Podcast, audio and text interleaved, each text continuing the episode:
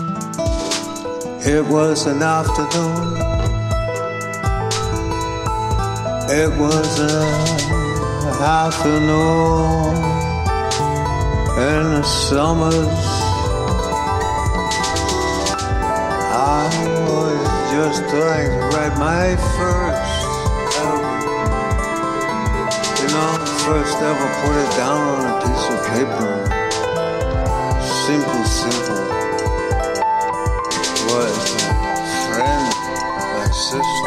Looks at it, he plays it, and he said, "You wrote it.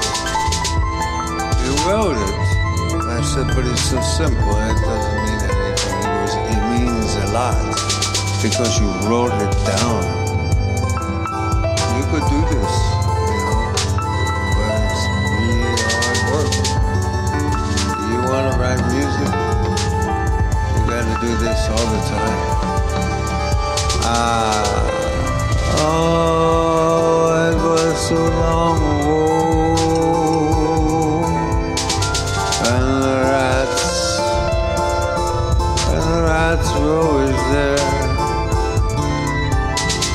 Live a short way from the campus.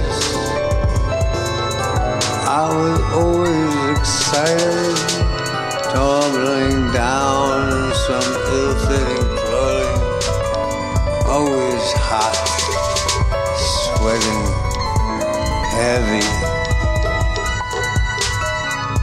Ah, I wanted to be a composer. I wanted to be a composer of the music. The stuff I heard inside my head was so very strange and far away from me. So I had to start here on the ground and I showed him. Got excited for me. And that just made me nervous because I thought it might not happen again. I might not be able to do this twice. And then I wrote down a couple of little pieces. They were so small, just baby pieces. What I was hearing in my head was absolute fire beyond beyond anything. There was no beats, there was just fantasia. I was just full of fantasy. And it was so dreadfully complicated. If you see a boy, if you see a girl like that, you have to sit down and help them. Don't let them get sidetracked by all these wonderful tricks you can use now to make anybody sound like they know what they're doing. But it is writing, you know, it is writing. It is something organic coming out of you.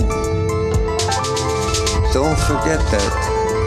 Because now you put a bunch of you can put a bunch of loops down and some crazy sounds and you can put music to it and yeah yeah you get there. You put the song to it you sing you sing as much as you can. You sing until you realize you outspent your liberties and it's a different time now but you have that one thing from the past. Play that. Play it. It is your gift.